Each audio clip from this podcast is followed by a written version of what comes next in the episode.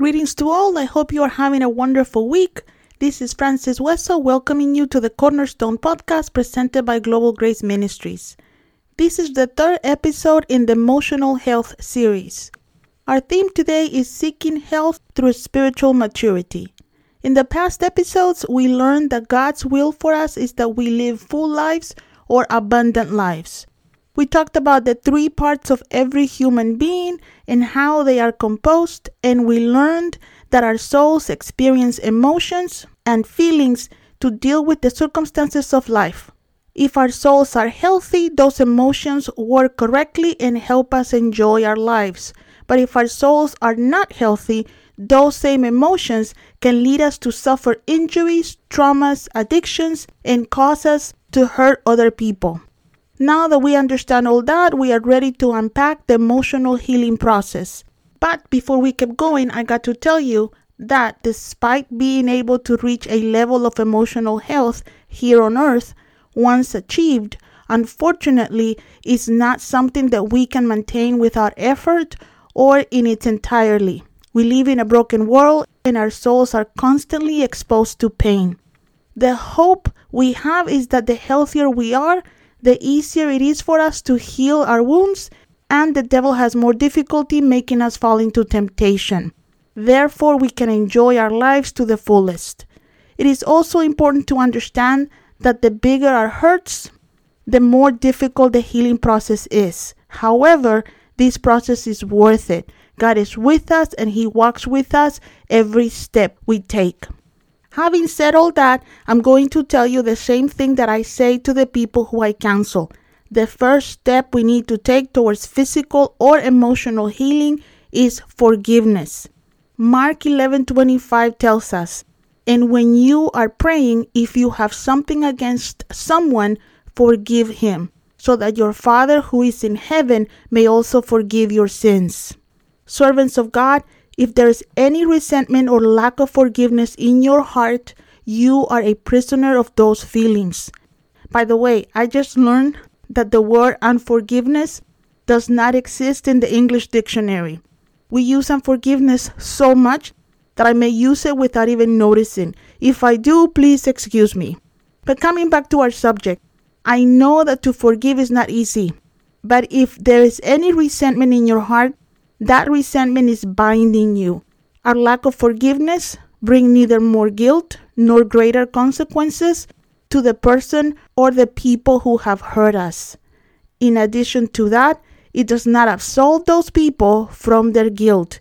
In reality, the only one who benefits from our unforgiveness is the devil, for he knows that as long as we are holding that pain, the pain of resentment, as long as we do not forgive, we cannot be free from that pain. That is why, my beloved brother, is that Christ asks us to forgive 70 times 7 every day whoever offends us. So make the decision to forgive all offenses. From experience, I tell you that once we decide to forgive, God gives us the strength to do it. Forgiveness is the first step we all have to take to find freedom. Once we forgive my family, the shortest route to emotional healing is spiritual maturity. Just as we cannot be saved without Christ, we cannot be emotionally healthy if we are spiritually immature. Why am I telling you this? I'm doing it because the more spiritually mature we are, the more we resemble Christ.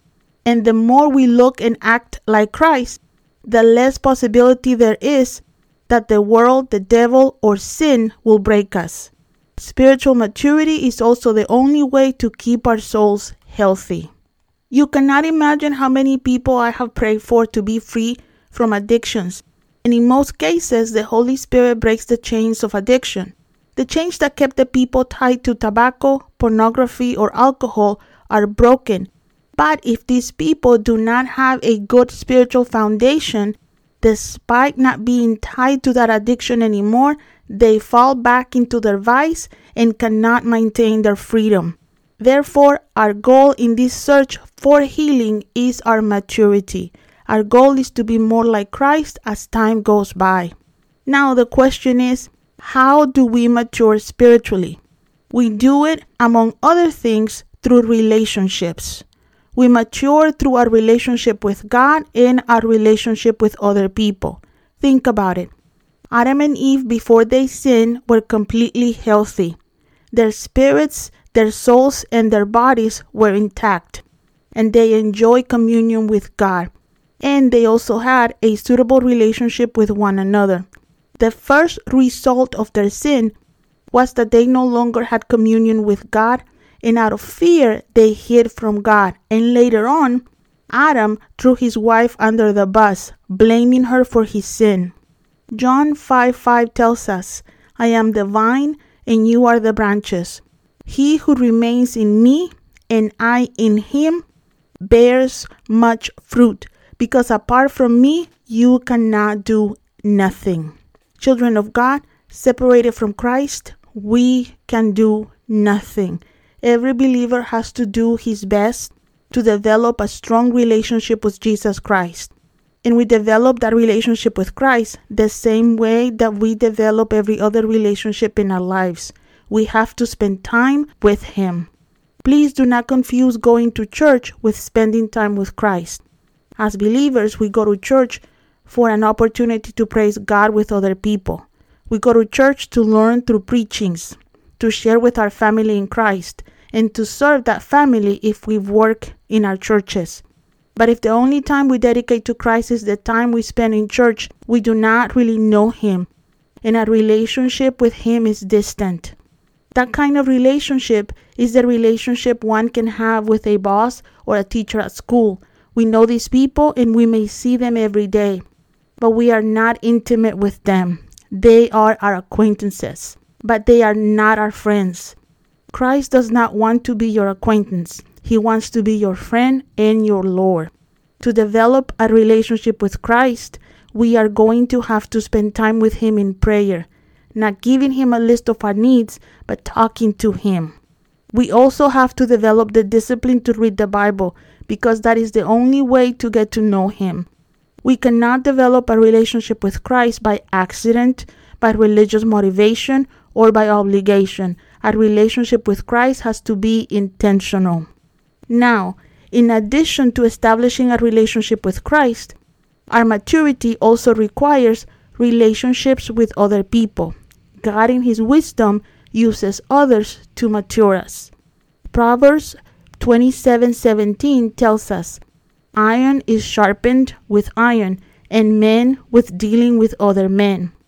God brings people into our lives to help us grow. No one can mature alone. Some people are beautiful and help us grow gracefully. These people can be our parents, our pastors, our mentors, or our mature friends in the faith. Nevertheless, not all the relationships that God allows in our lives are easy. Sometimes the people who teach us the greatest lessons are the people who cause us difficulty. Let me give you an example of what I'm talking about. Some time ago, God began to work with my life on the need that I had to develop prudence. In that season of my life, I had been praying for wisdom, and the Holy Spirit asked me to grow in prudence. At first, I did not understand what He was saying to me until I read in the Bible that wisdom and prudence go hand in hand. Wisdom comes from God. The Bible tells us that if we need wisdom, that we ask for it and he will give it to us in abundance. But prudence is something different. It is something that we have to develop. God brought into my life a person who sincerely made my life impossible. She was a person who will touch all the buttons I had, if you know what I mean. She made me angry almost daily. Every time that that person talked to me, I ended up angry. Believe me, I was sure that she had been sent to my life by the devil himself. And I asked God over and over to remove her from my life without knowing that it was an opportunity that God was sending to me to grow. He wanted me to mature. It was not until God dealt with my heart that I understood the opportunity to develop prudence that God had brought to my life through this person. Her iron sharpened my iron. Even though she was difficult to deal with, now I thank her for the lesson. If you are in a similar situation and God is using a person to deal with certain areas of your life, my advice to you is to surrender to the Holy Spirit and learn the lesson as quickly as possible. If you are blessed and have good pastors, mentors, or friends who are constantly helping you to grow, please appreciate them and pray for them. God is using them to help you mature. And as we said, spiritual maturity is the foundation for emotional health. None of us is an island. God formed us with the need to be connected, connected with Him and connected with other people. So the only way to mature is to establish a true relationship with Christ and with other people. Galatians 6 2 tells us to share each other's burdens, and thus you will fulfill the law of Christ. People not only help us by sharpening us, they also help us carrying our burdens. God has called us to carry one another's burdens. Every time we help a person and every time a person helps us, we are fulfilling the law of Christ. My advice to you is to do what Paul did. He was connected to God and he was connected to other people. He always took the time to train others. Every believer has to have this. We have to have a Paul, someone to mentor us, to help us, to make us grow, an iron that will sharpen our iron. And we also have to have a Timothy, people we are helping grow, people to whom we are being examples. In order to grow, we need some people to help us sharpening us, and we also need to sharpen other people. I am so glad I got to share this little bit of knowledge with you. I'm going to stop right here and continue with the subject next week. Thank you so much for the time you gave me today. For more information about our ministry, please visit us at globalgraceministries.com. We are constantly adding resources to our website, so if you have not visited in a while, please do so. And hopefully, our blog, our questions and answers sections, or our previous podcasts will bless you. If you have questions or comments regarding our podcast or our ministry, please write us at info at globalgraceministries.com. I hope you have a wonderful rest of the week.